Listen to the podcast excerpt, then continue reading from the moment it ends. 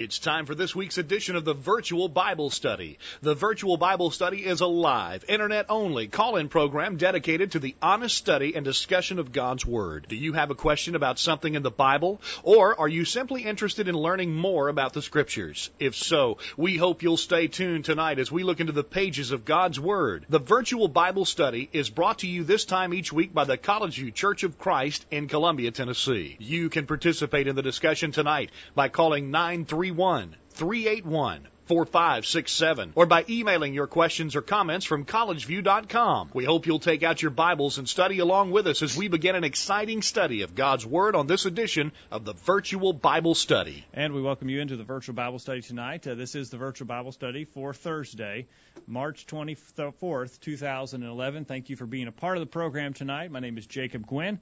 My father, Greg Gwin, is away preaching tonight. And in his absence, uh, Monty Overton from the College View Church of Christ is with us tonight. Uh, Monty, thank you for being here. Well, thank you for inviting me, Jacob. It's good to be here. Good to be with you. And Dan is behind the controls tonight. We're glad to have Dan here. And we're glad to have you as well, and we look forward to your comments. 877 381 4567. Email questions at collegeview.com or join in the chat room with other listeners tonight. It is to the right of your video window if you're watching us at our website, collegeview.com. Well, we want to talk tonight about the church and Monty, you may remember when you were a child the uh, little thing you did with your hands. Uh, here's the church. Here's the steeple. Open it up and see all the people. You you did did you do that? Yeah, we did that, days? but my arthritis is too bad. It's to too do now. Anymore. You quit. You cut that out. Well, uh, that uh, is a was a something that uh, I, I remember as a, as a child being instructed. Well, you know that's not correct because the church are really the people, uh, and uh, the church is not the building as uh, as some might think, but it's actually the people, uh, Monty, and that's a, that's very. I mean, that's that's not a, a hard uh, fact to establish that the church is the people.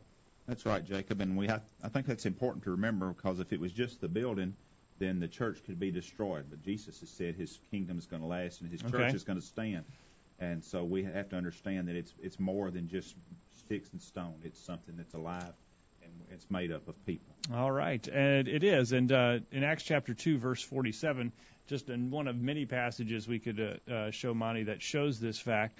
Uh, Acts two, verse forty-seven, praising God and having favor with all the people, and the Lord added to the church daily such as should be saved. And uh, taking people and nailing them to the wall of a building and adding them to the church. That way, the church is the people, and the, the Lord was adding people to that number.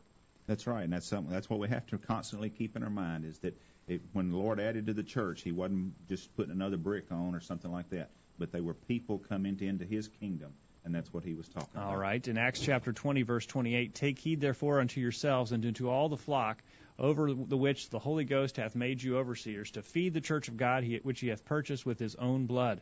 He says here that uh, God has purchased the church. Again, he's purchased the individuals, not the buildings. This is not uh, rocket science, Monty. It, but it's a fundamental fact. We need to establish it here at the beginning of the program to remind ourselves that the church is the people and not the building because it is maybe easy for us to begin to think of the church as being some structure or some uh, something other than just individuals. Yeah, and we need to establish this as we have with scriptures because the, it's it's not just our opinion we're stating here. It's not what we think that the church is the people, but it's what God has said in the scriptures. The church is made up of people, not not bricks and stone. It's not a building, but it's people. All right, Monty, do you think people forget that, or do you? Uh, I think quite often they forget it, and or they think of it as just as some organization, and, and they don't really equate it to being the people that make up the church. And I believe that they really neglect to remember that, and it causes them a lot of problem in their understanding of the scriptures. All right, there are some problems associated with that, and we want to talk with you about that tonight. We want to talk about the church being the people. We talked about the church building a few weeks ago, Monty. Tonight we're going to focus on the fact that the church is made up of the people, the individuals. And earlier today we sent out an update uh, to our update list with some questions for you to consider. We're going to answer those questions on the program tonight. And if you'd like to comment, you can join in as the discussion proceeds. Number one, we ask, what is the one consequence of failing to understand that the church is made up of people? What's one consequence? of failing to remember that the church is made up of people. Number two, since the church is made up of people, how can we ensure that the church grows? Monty, we want to see the church grow. And uh, understanding that it's made up of individuals will help it uh, help us to understand how the church needs to grow. We'll talk about that. Number three, since the church is made up of people, should we be surprised if the church isn't perfect? That's a question for us to consider. That's one that's puzzled a lot of people. Uh, the church isn't perfect. Why not? We'll find out as we talk about that question. And then finally, number four, since the church is made up of people, is it accurate or appropriate to say you are going to church? That's something for us to think about, Monty. We'll talk about that uh, hopefully towards the end of the program. We look forward to your comments. Join in the discussion, 877-381-4567. Email questions at collegeview.com. Uh, Monty, uh, you are a regular listener, and you've, uh, you've joined the program uh, several times in the past, but uh, you don't listen to us live, uh, do you? You listen to us in the archive version, as, as a majority of our listeners do. Well, actually, I get CDs printed off of it because I don't have the internet to Okay. be able to get it that way. So the church here has made it available that we can have CDs of it, and so I get that, and that way I can listen to it at work, and I can listen to it over and over until I feel like I really understood what was being said. So it's a great benefit for me to have that available. So you're a non-internet access listener. yeah, I'm still living in the dark ages. Well, that's a, uh, see, uh, you might be able to help other people uh, listen as well if you have internet access and uh, you know someone who might benefit from the program. You can make them a CD of that and then take it to them. Now, Monty, uh, you are you're sort of unique in how you listen to it. You listen to it at work while you're working. hmm Uh, and your job is one where I guess you have to listen sort of loud, don't you? I turn my radio up pretty much as loud as it'll go, but that way it's a good benefit because the other people in the shop get to hear they it have too. to listen too. Okay, all right. Well, now are you going to listen to this program uh, in, in the shop while you're working? Yeah, I'll take it and listen to it. Also, I, I try to listen to all of them because just because I was here participating doesn't mean I necessarily caught or accurately understood everything that we discussed. So that way I can go back over it repeatedly until I'm sure I understand now, what when we. they hear you, will they say, "Hey, that hey, that's you, isn't?" Well, one time a guy at, at the shop come up and asked me, said, "Do you really get anything out of that?" I said, "Yeah." And then about that time, I came on in one of the commercials that I've done. I said, "I even get to listen to me."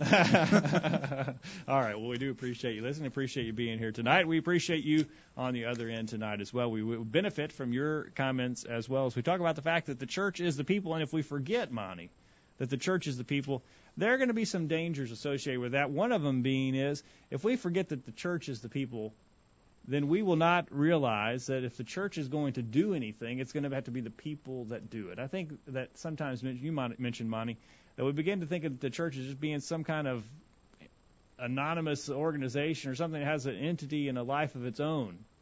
And uh, we got to be careful about that and remember that the church is the people. And if we're going to do anything as a church, it's going to have to be individuals that get down, buckle down, and do it. That's right. You know, a lot of times people they think if something's got to be done over at the church, well, those people over at the church need to be doing that. Maybe there's some issue that's going on or whatever. But what they fail to realize if that it's the church needs to be doing it, then I, as part of the church, need to be participating in the doing of it. And then we forget that quite often. We, I think, in our nation, want to lay things off and not accept responsibility for our actions, and we want somebody else to take care of everything for us. But we need to understand that since the church is made up of people, and I'm one of those people, then I have to be active in doing things. If the people aren't doing anything, the church isn't going to do anything. That's right.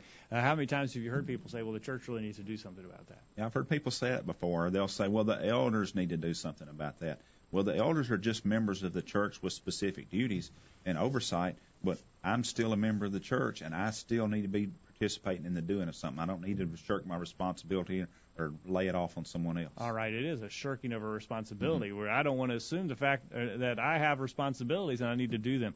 Uh, you ever heard someone say, "Well, the church is letting uh, young people down, or the church isn't doing this or that"? It's an it's an uh, indication, perhaps, that we've forgotten that the church is the people. We'd, we'd stand on these verses we started the program with, Monty, and say, "Look, the church is the people; it's not the building." We would defend that. But in practice, we need to understand it and realize that if it is the people, then the people are going to have to do the work that the church must do. Notice in uh, Ephesians chapter 4, Monty, if you want to read that, Ephesians 4, 11 and 12, uh, that uh, there are a list of people that are present in the church to accomplish the work that God wants it to do. Ephesians 4:11 and 12 says, "And he gave some apostles and some prophets and some evangelists and some pastors and teachers for the perfecting of the saints, for the work of ministry, and for the edifying of the body of Christ." All right. And so those people are there. They exist so that the work can be done. And it is a vitally important work that must be done. Uh, but it's not going to happen, Monty, unless those people that are in the church to get the work done are actually doing it. And when you look at the variety of tasks that he gave here in Ephesians 4, there was some jobs that were specific that only certain people could do, like say pro- apostles or prophets. Uh, then the the evangelist was a, a larger group of people that could do that, and there were pastors, and then an even larger group teachers. So when you look at all this, there was work for everybody to do. There wasn't just just two or three or four people that was supposed to do all the work, but there was a sufficient amount of work for everybody to do, and he laid out that people and the offices there or the jobs there that could be done to accomplish that work. All right. 877 381 4567. Email questions at collegeview.com. Join in the chat room with other listeners tonight. We look forward to hearing from you. Uh, and Monty, the next time that we see work that needs to be done, though, we instead of saying the church needs to do that, we ought to look and say, can I do that? Because if the church is going to do it, I'm going to have to help. Yeah, we need to look at whatever work that we think the church needs to be doing and evaluate is this something I can take care of? And it might be something that I don't even have to mention to anybody else. I might can just say, okay, here's a work and I need to go take care of it. If it's a bigger work than I can do, then I'll probably need to ask someone to help me. But I don't need to look at that asking for help as in I'm going to drop, drop drop this job off on them. It's here's a work that needs done and we need to do it together. So it's not just me, it's not just him, but we do it together. But we don't need to be looking at it with attitude of well, somebody else needs to take care of that. I need to see if I can take care of it. All right. Uh, Jim in Mount Pleasant says uh, one of the consequences of failing to understand that the church is made of people, he says, when people don't think of themselves or others as being the church, they will never become involved and their faith will eventually suffer. We will not see the need for helping, caring, or strengthening one another uh, consider in verse uh, 1 Corinthians chapter 12 verse 25 that there should be no schism in the body, but that the members should have the same care one for another. And so Jim's hitting on the same idea here we talked about, Monty, is if we don't realize that we are the church, then the church won't get busy in uh, doing what it needs to do. And as he talked about in 1 Corinthians 12:25 there, that there should be no schism or division in the body. If we don't understand that we're the church and, and it's made up of people and we're a part of that, then we tend to look at it as a us and them uh, them people over at the church are doing that. You know, I went over and visited, and you couldn't believe what them people at that church was doing, or you know, them people over there where I go to church. Well, I'm part of those people, so I, they doesn't need to be in division. It's us and them, or me and them. It's we are the church. Okay. We look forward to hearing from you. 877-381-4567. Email your comments to questions at collegeview.com. Or if you're in the chat room tonight, sign in. Give yourself a, a nickname and no personal information is required. It's just two easy steps there. Click on the uh, the boxes at the bottom of the chat window, and you can join in the chat room with other listeners tonight. As we talk about the fact that the church is the people, it's very clear from the scriptures that the church is the people. We need to remember it in our practice, though, and our thinking. Uh, Chris in Atlanta, Georgia says one consequence is seeing the brick and mortar building as a holy place that should be treated in a reverent manner. People tend to go to extremes and refuse to eat in the building or go into the building to pray as if it would make a prayer more effective. Not trying to be crude or uncouth, but I find it ironic and if not a bit humorous that some people refuse to eat in the church building but have no problem using the restroom there. You know, I think that's a problem that he's he's hit on right there that people put so much emphasis on the building as the church when when this building is basically a place that was constructed for the purpose of worship and study and and that's no more or no less than that. And it is a, uh, I believe you could use the term sanctified or a building that's been set apart for that purpose. But at the same time, we put too much emphasis on that building and not enough on what we are should be involved in while we're here and elsewhere. All right, we're going to take a break. And during the break, it'd be a great time for you to send in your comments. We're talking about the fact that the church is the people tonight on the program. And uh, when we fail to remember that and fail to understand it, there are some consequences to our thinking, to our spirituality. We'll talk about those as we continue the program on the other side. Some consequences of failing to understand that the church is made up of people. If you have any thoughts along these lines, we'd love to hear from you. Again, 877 381 4567. Email questions at collegeview.com. Don't go anywhere. The virtual Bible study will continue right after this. There's more of the virtual Bible study to come after these important messages. Stay tuned. I'm Larry Raspberry, a member of the College View Church of Christ, with a question for you. Do you believe in parachutes? I suppose you do. You believe they exist? But that's not what I mean. There's a difference between believing something or someone exists and putting your confidence in it or him. One who has seen a parachute knows they exist, but has never put his confidence in one. Trying one on while standing on the ground isn't faith either. Going up in a plane intending to jump out with a parachute on is not faith in the parachute either. Opening the door at the moment of truth and gazing outside to the ground is not faith either. It is only when one jumps out the door, counts to ten, and pulls the ripcord that he has actually put his faith in the parachute. Many of you believe parachutes exist, but only a few have actually put your faith in one. Many people in the world say they believe God exists, but only a few put their faith in Him for salvation by doing what He says. We'd love to help you in developing a saving faith in God. If we can be of assistance, please contact us. Send an email to questions at collegeview.com or call us at 877 381 4567. And thanks for listening to the virtual Bible study. My name is Cole, and I'm eight years old. My name is Thomas, and I'm seven years old. And our families love to listen to the virtual Bible study. God's Word has the answers. Let's get back to studying it. The virtual Bible study rolls along. And we are rolling along on the program tonight, and we look forward to you uh, joining in on the program. We're talking about the fact that the church is the people. Tonight I have Monty Overton joining me in my father's absence as he's out of town preaching and we appreciate you again for being here, Monty. Uh, you know, if we fail to understand that the church is the people, there are a lot of consequences and a lot of things that will, it may affect in our life. One of those things, Monty, is the fact that if we don't understand that the church is the people, then the church will fail to grow as it should. That's right, Jacob, because what we don't understand or, or fail to remember, if we forget that and and don't realize that the church is the people, then as one of those people ourselves, if we kind of get the idea, well, the church isn't growing as it should. But what we need to be looking at is examining ourselves and say, growing? am I growing as I should? And if it, if it, if I grow, then the church grows. If I've grown, then the church has grown by whatever amount that I've grown, and in the process of my growth, I'll be helping other people's to to grow also, so the church will even grow more. So we have to understand the church is the people. It's my personal responsibility to grow and my personal responsibility to help others grow. All right. Notice in Ephesians chapter 4, the verse that you read, read just earlier, Ephesians 4, 11 and 12, give us the list of all of the things uh, that, uh, all the people that are present in the church. And notice why. It is for the perfecting of the saints, for the work of the ministry, for the edifying of the body of Christ, till we all come in the unity of faith and the knowledge of the Son of God, unto a perfect man, unto the measure of the stature of the fullness of Christ.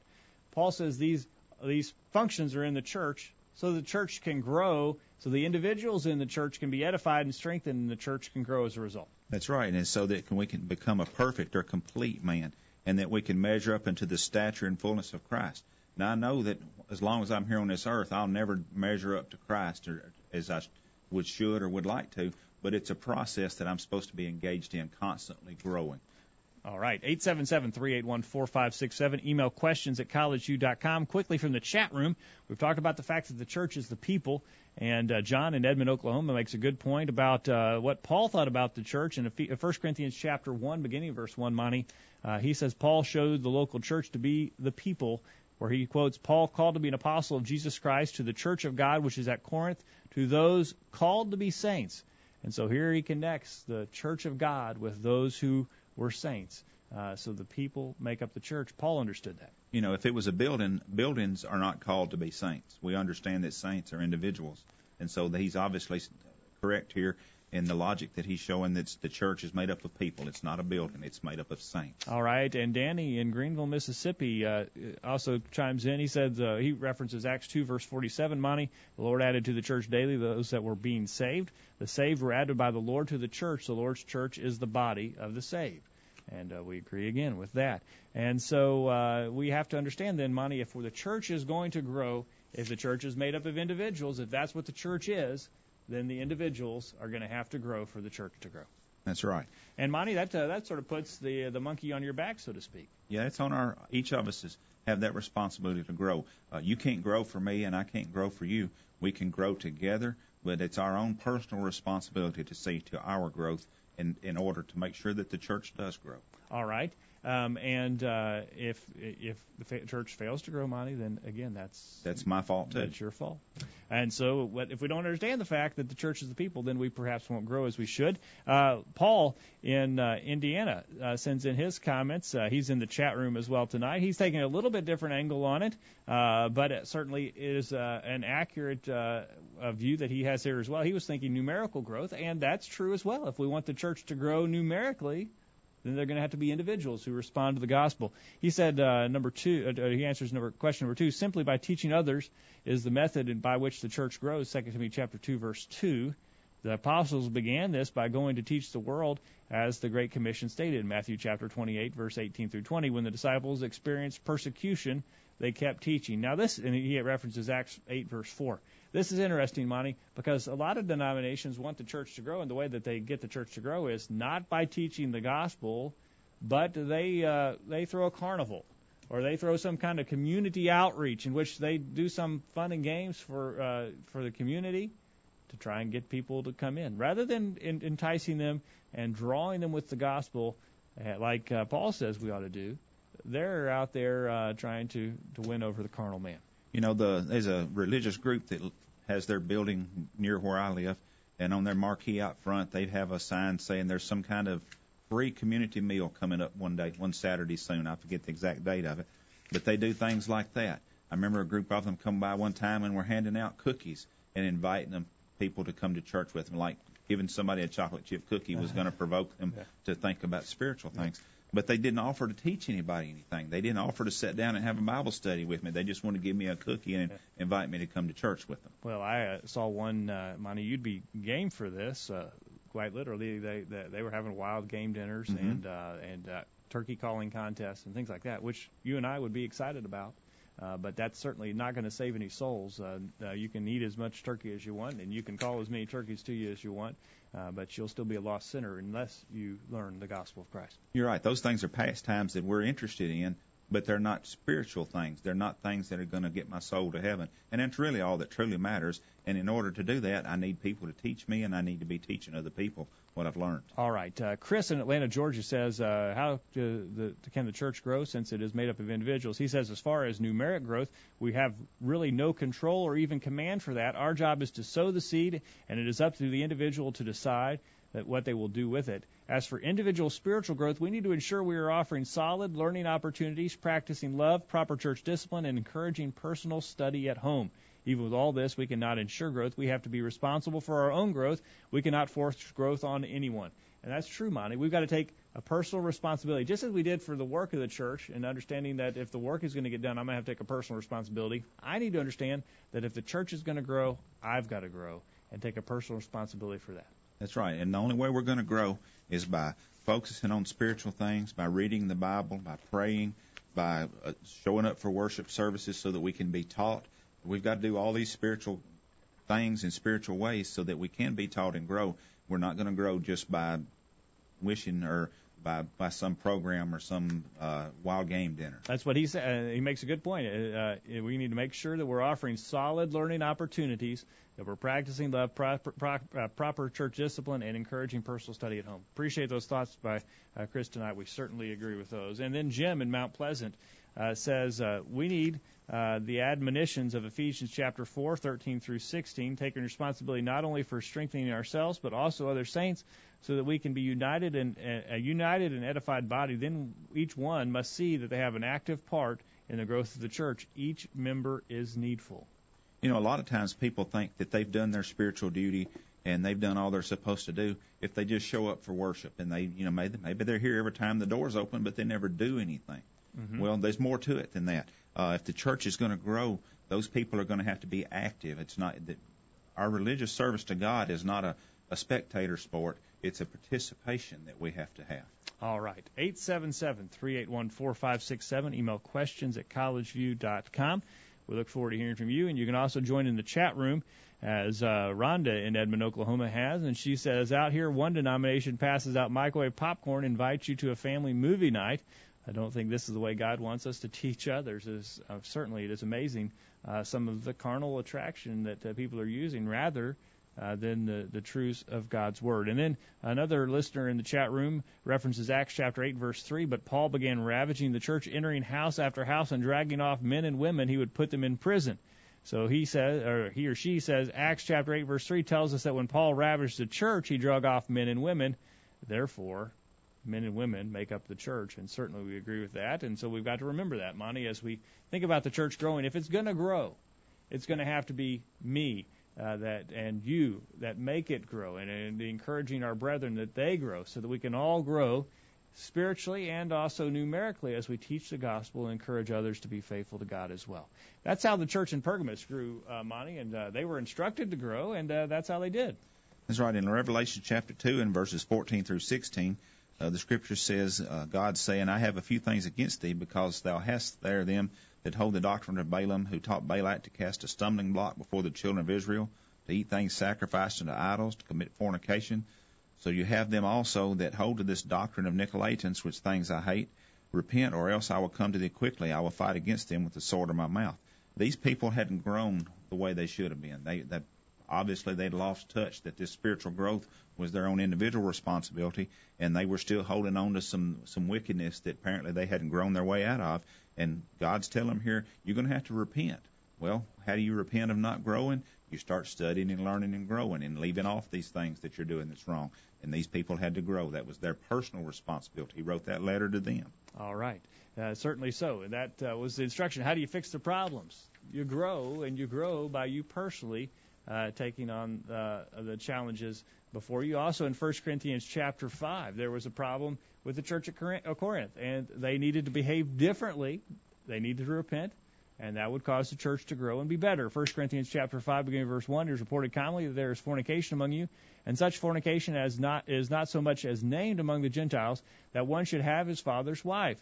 And ye are puffed up, and not have not rather mourned that he have, which hath done this deed might be taken away from you.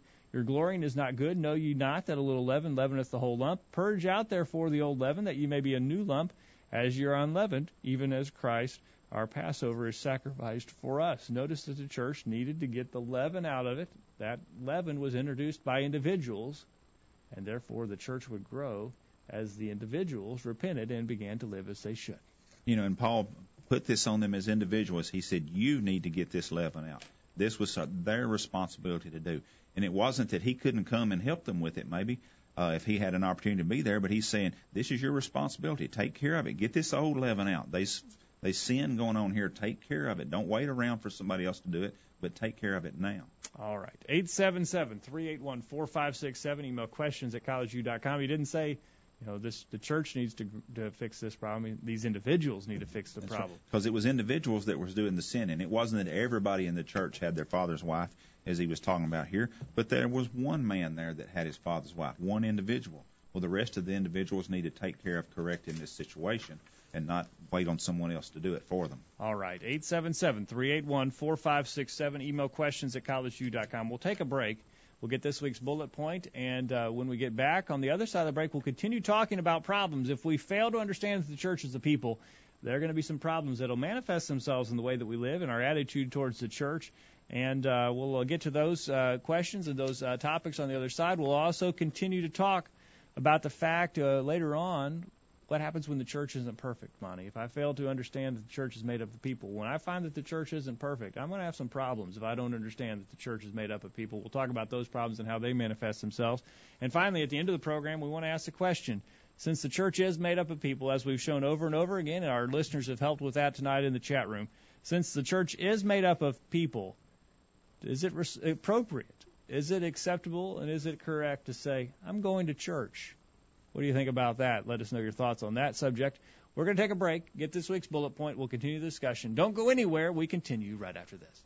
Got a question about something you've heard on the virtual Bible study? Send your questions to questions at collegeview.com. We'll be right back after this. This is Greg Gwin with this week's bullet point. The Bible tells us about the intense persecution that was endured by early Christians. We know that many were imprisoned and a large number were put to death. The Apostle Paul even mentions his own involvement in this persecution before he became a Christian in Acts 26, verses 9 through 11. Uninspired historical accounts give us additional information about the terrible trials and sufferings of those first disciples. We are told that Christians in the city of Rome faced great danger when they assembled together for worship. Because of this, they were often forced to hold their meetings in secret places. We know that they sometimes met in the catacombs, which were actually underground cemeteries. Evidence from those secret meetings can still be seen today. It is said that at the height of this persecution, members of a family would leave for worship at different times so they would not generate suspicion from their neighbors. They changed their meeting place and the time of their assemblies each week to avoid being discovered.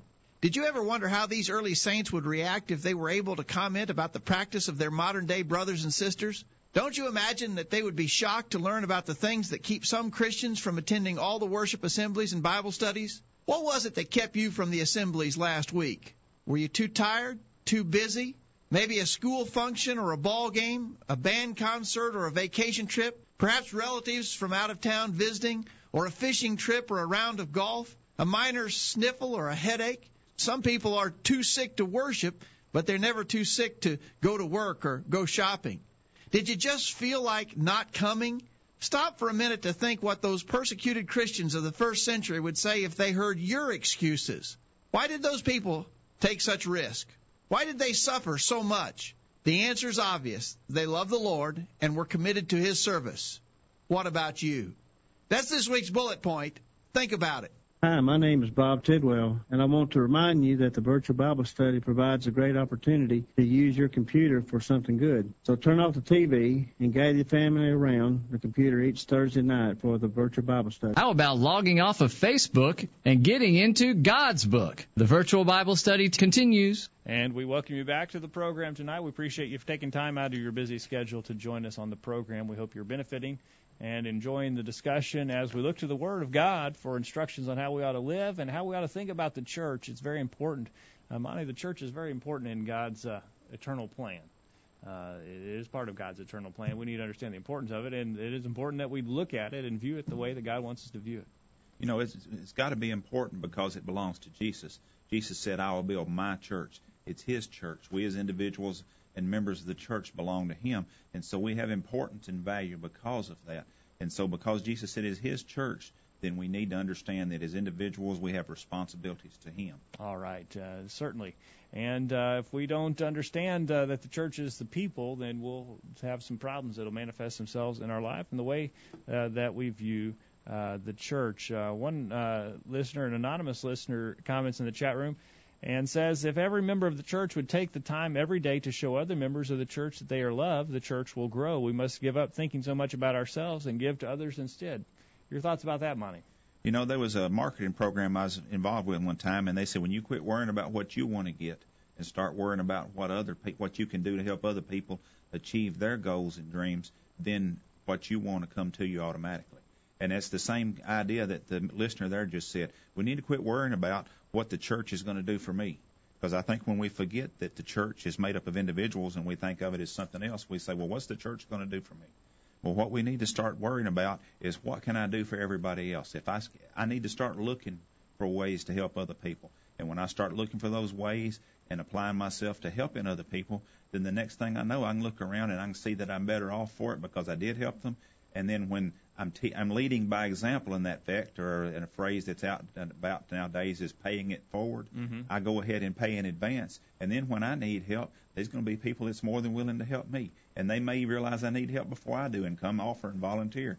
But it'll be there because I done what I was supposed to do. You know that's uh, interesting. You mentioned it, Monty. If, if let's imagine there's a hundred people in the in the in the congregation you're a part of, and uh, you look out for yourself and you're and you just make sure you take care of yourself. There's one person looking at it for you. Mm-hmm. But if you look out for everyone else and you don't worry about yourself, and everybody adopts that uh, philosophy, now you have 99 people looking out for you and your needs rather than just you. That's right. And the 99's got to be able to do a better job of taking care of me than I could do just by myself. But we can do that, and we help and encourage and exhort, and we build each other up in in the process of doing that because we're not worried about what the church is going to do for me. That's right, Monty, and that is a good segue because I'm afraid if we don't remember that the church is made up of the people, we're going to look at the church sort of like an organization. You know, there are a lot of organizations or businesses that you frequent. You, you, you frequent them because of what they can do for you. For instance, if you got a, a, a car that's not running right, you take it to a to a, a car repair shop, and you want them to fix your car for you. That's why they're there. Or you go to the dentist. You don't go to the dentist just for fun. You go to the dentist because you want the dentist to take care of your teeth. That's why you go to the dentist. Uh, you go to the dry cleaner when you got a suit that needs to be cleaned. I'm afraid a lot of people view the church not as a group of people, but as just some type of organization or business that exists to help them out. You know, I was in the sound room one night, and the worship service had done started, and the phone rang, and I answered it. And it was a woman that had called, and what she wanted, she wasn't interested in spiritual matters. She wanted to know if the church here had some program to help her pay her electric bill. Right. She was wanting to know what can the church do for me. She wasn't worried about spiritual things, obviously, because uh, she was calling on the phone and wasn't here. But she was worried about what this group, this organization, as she looked at it, could do to help her out with her own personal needs, rather than going out and finding other people with needs and helping them, and then understanding that hers eventually get took care of somehow. Right, right. Uh, then, and that's very common. Other people, other people want to know what kind of programs do you have. You know, do you have you have anything that'll help me out? Do you have any uh, any kind of Mother's Day out program, or do you have any uh, activities for the kids? What have you got for me? What is what's all about me? Rather than realizing that the church is a group of people who who all need uh, help from one another. You know, there's a particular radio show that I listen to sometime. It's a talk show, and people call in on it. And uh, this talk host is constantly telling people they need to find a good church to go to, and maybe he'll be asking them sometime, well, do you attend? They're calling in with their troubles. Well, do you do you go to a good church? Well, somebody asked him one time over an email or whatever what he what he meant when he referred to a good church. Mm-hmm. Well, he said a good church will have good programs. There'll be programs for unwed mothers. There'll be programs for people with drug addictions. They'll, and he just went down this whole list of programs, and that's what he identified as a good church. Well, as I as I read the New Testament and learn about the church, I don't see any of those programs listed in the New Testament. You know, as far as unwed mothers go, they shouldn't be unwed mothers if they weren't committing fornication. Generally speaking, that doesn't happen. And so, what a good church is, I believe, is going to be doing is people that are going to look out for each other. They are going to help each other. They are going to be doing things for each other. But a good church is going to be teaching the gospel and helping me learn fulfill my spiritual needs rather than worrying so much about my physical needs. All right, and uh, certainly uh, the church is here for our spiritual needs, not our physical needs uh, primarily. I mean, the church did help with physical needs, uh, in the New Testament, but that wasn't their focus. Uh, the focus of the church was spiritual. And uh, Philippians chapter 2, verses 3 through 7, gives us the view that we ought to have of the church, not that the church exists to serve me, but instead that I'm here to help those who are in the church who need my help. Ephesians chapter 2, beginning of verse 3, looking, let nothing be done through strife or vainglory, but in lowliness of mind let each esteem other better than themselves. Look not every man on his own things, but every man also on the other on the things of others. Let this mind be in you which was also in Christ Jesus, who being in the form of God thought it not robbery to be equal with God, but made himself of no reputation, and took upon him the form of a servant, and was made in the likeness of men. Notice that even the creator of the world didn't come to this earth expecting to be served. Like so many come to the church expecting to be served, Jesus came to serve others. And if we don't realize that the church is a group of individuals who need my service, then we will never be like Christ because he came to serve, not to be served. You know, Jesus, when he came to the world, because he was God and the Son of God, deserved to be served. But that's not what he came here for. He came and met other people's needs. Jesus personally didn't need to come here to leave the grand and glorious heaven that he was a part of, to come here to this feeble place called earth, right. to, to be to live a poor life, not a rich life like a king, but to live a poor life as a carpenter's son, to be used and abused, to be beat nearly to death and crucified. That didn't do anything for him. I mean, that No. there was no benefit to him for that. He done that because I needed that, Right. and because you needed that, because mankind needed that service done for them so that they could be saved from their sins. But if anyone could set themselves up on a pedestal and say, I'm here to be served, that could be Christ. It he had the right. Jesus, He had the right. He deserved it. He deserved it. But even he took the position of the servant. And if we're going to be like Christ, we're taught in the New Testament that we're supposed to be Christ-like. We're supposed to aspire and apply ourselves to learning to be like Him. Then rather than coming and saying, "Okay, here I am. Everybody needs to start waiting on me and providing for my needs," we're going to come and, as it says here, let every man not look on his own things, but but also on the things of others. We're going to come and we're going to look around and say, "What kind of needs can I meet here today? Sure. What can I do for someone today?" Rather than sitting back and say, "Well, well, I'm here." Uh, how are y'all going to wait on me and provide for me today? If you don't look at the church as a group of people that desperately need your service, then perhaps you're not looking at the church the right way as a group of individuals. You may be looking at it as uh, as something else besides the people that make it up, and so uh, we've got to be careful about that. You know, Jesus came looking at us as a group of people that desperately needed his services. There's nothing that we'll ever need. We might be starving to death and dying of thirst, but we needed Jesus more than we needed food and water. All right. Because otherwise we were going to be lost and go to hell. All right, exactly. An uh, uh, anonymous listener says, which word would you, others use to describe you, selfish or servant? And we all need to think about that because if we want to be like Christ, like we've said, if we want to be uh, Christ-like, then we've got to have the same attitude that Christ had, and we've got to look for uh, opportunities to serve others. Danny in the chat room references Galatians 3:26 and 27. It is our faith in Christ Jesus that motivates us to obey the gospel.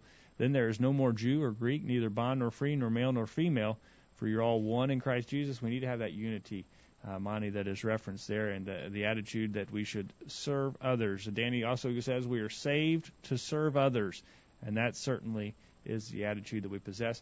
Jesus said in Mark chapter 10, verses 42 through 45, Monty, that the way that we serve ourselves really is, in fact, by serving others, that we'll be blessed as a result of our service of others. That's right. In Mark chapter 10, 42 through 45, it says, But Jesus called to him and said to them, You know not that they which are accounted as ru- to rule over the Gentiles exercise lordship over them, and their great ones exercise authority on them. But so it shall not be among you, but whoever will be great among you shall be your minister, and whoever of you will be the chiefest shall be servant of all. For even the Son of Man came not to be ministered to, but to minister and give his life as a ransom for many. So Jesus is telling there, you know, the rulers of the land, they expect people to wait on them and serve them. But he says, but that's not how it's going to be. He said, if you want to be important in, in, in God's estimation, then you'll be a servant and you'll find ways to serve other people. All right. Uh, anonymous listener again in the chat room says, Who did you call today to see how they are doing? Who did you encourage today? The day is almost over. You still have time. That's right, because it's never too late for us to do good works. All right, uh, that's a good. Well, it might be too late for you to call me if you wait too too late, Monty. Please don't uh, don't do your good works at midnight. All right. Uh, well, we look forward to hearing from you. Eight seven seven three eight one four five six seven is the number to call. And uh, the chat room is getting busy tonight, and your comments can also be sent in to questions at collegeview.com. One other problem, Monty, before we take our next break, is if we fail to remember that the church is the people we might think that the work of the church is only the work that is done in the church building. If we think of the church as the building rather than the people, then we might think that uh, you know what goes what goes on in the church building. That's really the work of the church: the worship, the teaching of the children's classes, uh, the cleaning and maintaining the building. That's the work of the church, and we leave it right there on the premises of the of the of the church building, rather than realizing that the church uh, and the work of the church is unlimited. It's it's uh, uh, not it's not limited to the building. It in fact needs to go on in our daily lives. You know, I think that attitude is evidenced the people that don't realize that the work of the church doesn't occur just here in the building because you see people and you know people and it's sad to say at one time I've been one of those people that when I wasn't at church I acted like the rest of the world. Now I was at every service and when I was at, at the worship service among other Christian people. I talked nice and I acted like right like I ought to. But then when, the rest of the week, I acted entirely different. Right. And because I think I, we truly didn't grasp that the work of the church isn't what takes just what takes place inside this building. These things that take place in the building are important and they have to be done. They are part of the work of the church. But as a Christian, part of the work of the church that has to be done is my individual example that I set before others and my individual teaching before others and not just teaching classes here at the building. I may from time to time teach here at this building, but I'm supposed to be teaching people out in the world because we read in the New Testament when the disciples were scattered because of persecution, they went into all these other cities and as they were scattered about, it said they were teaching, preaching, teaching and preaching Jesus. They didn't do it just at the building or they would have stayed in Jerusalem and got persecuted and just taught there, but they went to other places, into other cities, and they were teaching people as they met them during their day-to-day activities. They wasn't just they. I think a lot a big problem we have it with our attitude about the work of the church just today so much is that people think they've done their duty if they invited somebody to come to church with them. Well, as I read the New Testament, they taught people about Jesus, and then those people became Christians. Uh, they didn't just invite people to come to church. A lot of times they probably didn't even, especially when they were first persecuted and scattered, they probably didn't even have a building per se to worship mm-hmm. in. Like we see, they snuck around here and there to worship in secret because of the persecutions, but they were teaching people as they went. They didn't invite him for somebody else to do their work or teaching. They taught themselves, and then those people became Christians and members of the church. All right, uh, Danny references Acts chapter eight verse four. They were scattered. They that were scattered abroad went everywhere preaching the word. And they weren't confined just to the building. They weren't doing their preaching just in the building. They were doing it out in the world as they were scattered. And uh, we need to understand that as well. Jesus said in Matthew chapter 5 verse 14, "You are the light of the world. A city that is set on a hill cannot be hid. Neither do men light a candle and put it under a bushel, but on a candlestick, and it giveth light unto all that are in the house. Let your light so shine before men that they may see your good works and glorify your Father which is in heaven. uh, certainly God wants us to be active in the world, Monty, and uh, not just uh, as you mentioned, maybe putting on our church face on Sunday morning and and uh, thinking that we're doing the work of the Lord while we're assembled with the saints. We need to be active in the world as well every day. You know, when we consider the small number of hours each week that we're here at the building, and our walk is supposed to be a walk, as Jesus said, a light on the hill that can't be hid. If all the time that we're doing what we would consider working for the Lord is the small time, the three or four or five hours a week that we're here at this building, there's a huge number of hours left over that we haven't worked for the Lord. And we right. need to be thinking about all those other hours too. All right. We're going to take a break, and when we get back from the break, we're going to go to the top of the hour talking about uh, the fact that if we understand that the church is the people, how's it going to affect our attitude and our thoughts when we learn that the church isn't perfect? Monty, is the church here perfect? Uh, not that I can tell. All right. Have you ever known a church that's perfect? Uh, none that I've ever been to. Well, how do we handle that? We'll talk about that on the other side of the break. And we're also going to answer the question Is it appropriate, since the church is the people, to talk about going to church? What do you think about that? We'll take that up on the other side. Don't go anywhere. The virtual Bible study continues right after this. Are you listening? There's going to be a test on this stuff. The virtual Bible study continues right after this. Do you remember when churches insisted on Bible authority for everything they did? Can you recall when church members always expected a thus saith the Lord? Remember when the church was well known for its book, chapter, and verse style of teaching and preaching? Are you upset because the church you're attending doesn't approach things this way anymore? Does it concern you that elders and preachers don't seem to care about Bible authority at all? The College View Church is still striving to do everything according to the New Testament pattern. If you're looking for a church like the one you remember from the past, please visit the College View Church of Christ. I'm Arthur Haynes from Culleoka, Tennessee, and one of my greatest highlights of the week is to listen to the virtual Bible study. See, I told you we'd be back. The virtual Bible study continues. And we are back, and we appreciate you for being on the other side. If you would uh, take a minute, uh, if you're in the chat room tonight, just let us know where you're listening. Uh, we've got several people that uh, have identified themselves already, but uh, maybe just tell us where you are and where you're listening. Peter says the best way of teaching is by example, Monty, and that's what you were getting to. Is we've got to be living this every day. If the church is going to be the light to the world, as God would have us to do, uh, to be, then we're going to have to live it every day, not just while we're in the church building, but while we're out in the world. You know, if we're living the way we should be, it's not going to be just while we're here in the building, but the people we work with, maybe somebody new comes to work, you've never met them before, they don't know you from anybody or anything about you. But it should be that they can, after a reasonable amount of time of being around you, they should recognize and maybe even say to you, you must be a Christian. I can tell by the way you act or by the way you talk or maybe by the things that you don't say or the things that goes on at the work that you don't participate in. They should recognize that you're a Christian because as Jesus said, your light is shining. You're different. You're set up on a hill.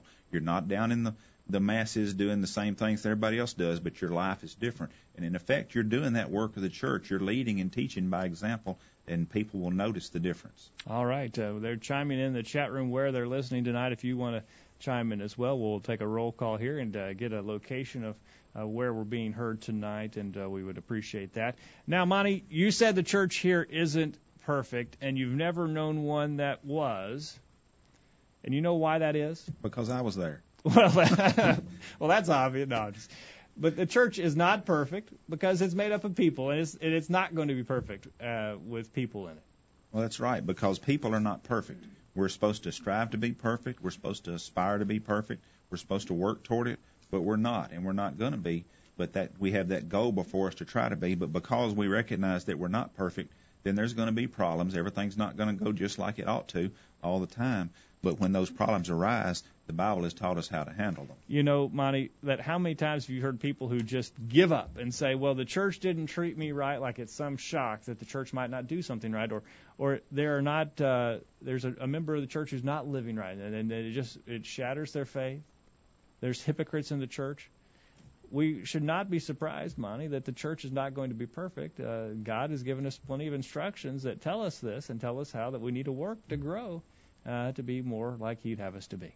Well, you know, uh, if the church was going to be perfect, you would think it would have been perfect when the apostles was on the earth, because we had these inspired men to guide us and give us information straight from God and tell us exactly how to do things and exactly how we ought to behave. But as we was talking about a while ago, Paul wrote the Corinthians a letter and said, Hey, you've got problems over there. You need to purge that leaven out. You need to get the sin out of the church. Well, it wasn't perfect then. And if it was going to be perfect, you would think that's when it would have done it. But it wasn't perfect then. Uh, we read even the Apostle Peter of things that he done wrong. Right. He failed to associate with the That's right. Gentile Christians as he should. Peter was an inspired man. Had spent a lot of time with Jesus. If the church was going to be perfect, the one where he was at, you would think would have been it.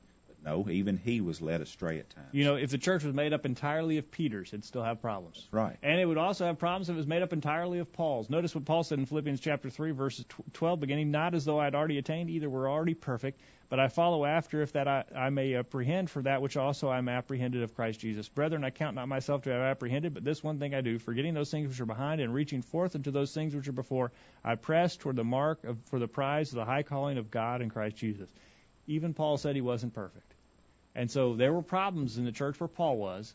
Part of the problems were, was Paul. He wasn't perfect. He he made mistakes, and we need to understand the church isn't going to be perfect. It's made up of individuals. Now that ought to be our goal, but it shouldn't shock us and and uh, and cause our faith to be shaken when there are problems in the church. You know, Paul said here that that was his goal, that he was pressing toward the mark of the high calling of God in Christ Jesus, uh, that he was looking forward and he was constantly striving to improve himself and being better. But he recognized that he wasn't there yet. He said, I hadn't, I hadn't accomplished it yet. I'm working on it, but I'm not there yet. Well, if Paul hadn't have accomplished it, and we read of all the the things that he done, and the majority of the New Testament that we have was written by him, if he hadn't accomplished that perfection, we know that we're not going to. We haven't accomplished it yet either. Well, so we shouldn't be surprised about that. We shouldn't let that destroy our faith when we find out that somebody that maybe we respected at the church, you know, at the congregation, we thought they were a really fine, upstanding person, and they wind up getting trouble for something, and something damages their reputation. We don't need to let that destroy our faith. Right. We just need to understand he's a human too, and he's got problems he's got to correct, and then continue on and maybe help them correct those problems. All right. Uh, Paul uh, sends in his comments, he says, It should be our goal to be complete in Christ. However, a study of 1 Corinthians would help us to see that even a church of Christ may face many problems. There are these are to be corrected, not excused, but no, we shouldn't be surprised. Appreciate those comments from Paul. Chris says, I would be surprised if it ever were perfect. In the entire recorded history of the church, it has always had its share of problems, and that's because it's made up of individuals. The church is the people, and uh, as a result, uh, there are going to be problems. Uh, Jim in Mount Pleasant says, No, we should not be surprised, but that does not mean we should be complacent. We are not perfect, but the scriptures guarantee that by obeying God's will and following His word, we will be perfect or complete to do His will. He references 2 Timothy chapter 3, verses 16, and especially verse 17. Again, Mon- eh, Monty, we're not saying that these problems are okay and you know that it's good that there are problems. That's not the case. But we're saying that these problems shouldn't shock and surprise us. We're going to have to correct. We're going to work on things as people grow and uh, we try to become more like Christ would have us to be. You know, rather than just being discouraged and drown- downtrodden because we recognize that there's problems there, we talked about growing a while ago and understanding we have individual responsibilities to grow. Well, one of the ways we grow is by overcoming problems. When the problem arises and exists, uh, we can look for ways through the scriptures to to accomplish the correction of those problems, and in doing that, we're going to grow and we're going to help others grow. We're going to edify the group there, and so the fact that there's problems shouldn't surprise us and it shouldn't get us down. We should just recognize here's an opportunity for me to grow and take advantage of it. All right, that's right. Uh, use it as an opportunity to apply those things that we've learned from God's Word as we try and correct the problems that exist. That's right. Uh, Rhonda in uh, Edmond, Oklahoma says the church is made of saved people that used to be habitual sinners. We're all trying to get to heaven and take as many people with us that we can. Uh, we must be teaching as if this is the last day for the world to exist. Appreciate those comments uh, from Rhonda and uh, listener uh, tonight sends in a comment in the chat room as well. Uh, we all know the church isn't perfect. We know it has problems, and those are, are primarily reside with its members. I know I'm not perfect and that I make mistakes every day, so why should I think my brother is perfect? What helps me see beyond the matters of opinion or differences is that I am going to heaven someday. This place will be perfect, and it will be worth the wait. You know, the scriptures tell us in 1 John chapter 1 verses 8 through 10. It says, "If we say we have no sin, we deceive ourselves and the truth is not in us. If we confess our sins, he is faithful and just to forgive our sins and to cleanse us from all unrighteousness. If we, say we have not sinned, we make him a liar and his word is not in us." The Bible tells us we're going to have problems because sinful people make up the church. That's right. That's right. And uh, and so it should. Uh, we're not saying it's okay. We're not saying it's acceptable, but it shouldn't shake us. It shouldn't cause us to just give up and quit because there may be problems in the church. You know, if, if we were at a church and we felt like there wasn't any problems at all, and we need to start looking around because something's going wrong. We pulled the blinders over our eyes. We're not really looking and being uh, we're not living in reality if we think we're at a place that has no problem. And uh, you know, Monty has been said, if you find the perfect church, don't join it because you'll mess it up. That's right. All right. Uh, well, uh, quickly, we need to get to that final question that we've been uh, talking about all night. Uh, Monty, the church is clearly made up of the people. Is it appropriate or is it uh, accurate to say that you're going to go to church, Monty? What do you think about that? Well, technically, if you wanted to use the grammar and the words exactly right, no, we wouldn't be saying we're going to church because we're not going to people. Uh, we're, the church is made up of people. We would technically, we'd say we're going to the worship service or we're going to the Bible study over at the, the what we would refer to as the church building. But the people make up the church. So it's not technically correct to say we're going to church. We'd technically we'd be saying we're going to worship or we're going to meet with the saints or something like that. All right. Well, let's get our listeners' feedback on that. Rhonda in Edmond, Oklahoma says we do not go to church. We gather with the church for the purpose of worshiping God. We need to make sure we are explaining that we get to go and worship God to our children. Never say we have to go to church. Kiddos learn so much through the things we say. We appreciate uh, Rhonda for those comments. What are you th- What are your thoughts? Uh, do you go to church? Is that accurate? Uh, again, the, clearly the church is the people, not the building. Uh, Paul in Bloomington, Indiana, sends in his comments. He says, I know I'm guilty of this in an effort to call Bible things by Bible names and speak as the oracles of God. He references 1 Peter chapter 4, verse 11. I cannot think of an instance where church is used to describe an activity, event, or building. In the English language, we do this same thing with another word, school. We call the building a school. We put school on the building and talk about going to school. But a school is an organization or an institute of learning, basically people. However, we should not allow Bible things to be transformed by culture. I don't correct people when I hear them say going to church. I understand what they mean, but we should be careful in our own use, and when others observe it, uh, we should use the opportunity to teach. So Paul says we need to be careful about that. Chris says it may not be technically accurate, but I don't feel it's inappropriate. The phrase has a connotation of going to worship service in our vernacular. A better way to say it would be I'm going to worship or Bible study. Like I said, though, saying going to church really should not be that big of a deal. Sadly, small issues of semantics like this have split churches. And uh, I agree. I don't think it's something, uh, Monty, that we'd necessarily take an issue of, but we might want to think about it in our language. Does our language uh, portray the fact that we may not view the church as the people, in fact? You know, when we think about our children, uh, my children are grown, but I have grandchildren, and I see them imitate the things that we do, and my children imitated the things that we do. If we make a habit of speaking correctly and referring to things properly, then we will lead by that example and they'll do the same thing and then their children and it can spread from that. So, but I don't think we necessarily have to, every time we hear somebody use the phrase, I'm going to church, jump right in. No, that's not what that means. But we need to understand that even though the, it's used in our language that way to some extent, that's not technically correct. If we use it correctly, people, even the people that we associate with here at, at wherever we worship, will tend to to follow that example and do the same thing. All right. I don't. Uh, yeah. Again, Monty, I don't think it's wrong to say that, but uh, we might want to just check it in our thoughts and make sure that we're thinking about things the right way. Again, I don't. I, I, I'm not. Uh, we're not splitting hairs, we're not going to. You know, we're not jumping in somebody's face about it, as uh, Chris said. You know, some uh, we might have a tendency to do, but we might want to think about it. Uh, does our speech uh, portray the correct thought? Uh, listener in the chat room says, although the church can be defined as a, as a building, it will help us to see it more accurately as people. We teach our children that we go to services or we go to worship God. It is not wrong to say we're going to church, but it would be much wiser to say we're going to worship God. It is more specific and it helps teach our children what we're actually doing. Appreciate uh, those comments as well. We have listener, uh, Eric in Fayetteville, Tennessee, says it is appropriate. He has a different take, and it's an interesting one. He says in this usage it means a worship service. If someone asks, "Do you go to church?" it is understood they are referring to worship services. Paul seems to use the word in this way in 1 Corinthians chapter 14 verse 34, let your women keep silent in the churches. By church here he means an assembly for worship. That is something that we uh, something we go to and something we can leave. So that's interesting. I, I see his point, I, and I, I, I don't I don't disagree with him in that. I see his point as well. And Jim has a similar point. He says, in one sense, yes, it is appropriate and accurate. He says, consider uh, 1 Corinthians chapter 11 verse 18. For first of all, when you come together in the church. From this passage, Paul says our coming together takes place in the church. I think what he means is that as individuals, we're not the church. I'm not the church, you're not the church, but when we assemble or come together, we become the church. In that sense, then, our coming together or going to a place to come together, in that sense, then, yes, we're going to church or to assemble or to the place of assembling. We are going to be with other saints. And so it's an interesting thought there. So perhaps, uh, perhaps it is accurate. Well, it could be, and like you say, I think a lot of it's got to depend on how you're using the word and, and your intentions when you say it. And as a society, as a culture, we have come to understand it to mean that. But Right. you know, there's other words that the have the meanings have changed over time that are not technically correct either.